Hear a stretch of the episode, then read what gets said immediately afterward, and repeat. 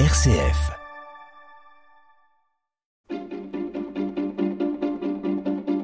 L'agenda des régions, les idées sorties des radios RCF. Trois destinations pour ce mercredi. Pour commencer, partons en Ardèche, où un événement incontournable depuis 30 ans va se tenir à partir de dimanche. N'est-ce pas, Vincent Guigon?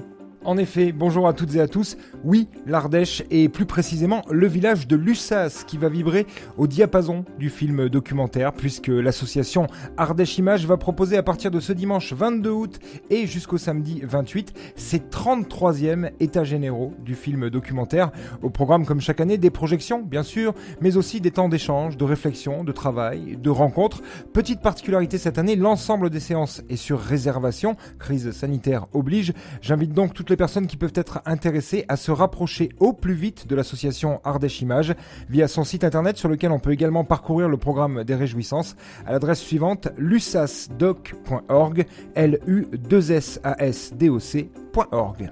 Vincent Guigon, RCF Ardèche, autre direction ce matin, la Vendée, pour découvrir un lieu de rendez-vous avec la nature en compagnie de Ghislaine Loriot. Bonjour Ghislaine. Bonjour, et oui, située au cœur d'un espace naturel sensible, la Cité des Oiseaux est une réserve ornithologique de 56 hectares répartie autour de deux étangs. Elle offre un lieu de rendez-vous privilégié pour observer les oiseaux sans être vus.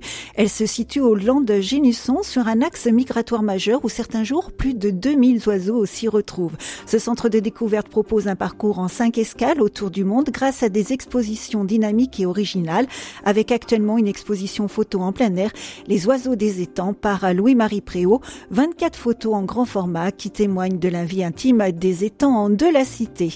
Et jusqu'au 31 août, c'est ouvert tous les jours de 11h à 19h. Ghislaine Noriou, RCF Vendée. Si vous êtes dans le Var et même dans les départements voisins, il y a une exposition à ne surtout pas rater, c'est à Draguignan. Ça s'appelle Ulysse, voyage dans une Méditerranée de légende. Ce sont les tout derniers jours, Valentina Mustapha.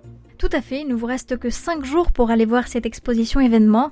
Elle raconte les épisodes de l'Odyssée à travers toutes sortes de sculptures, de peintures, de vases dont beaucoup datent de l'Antiquité.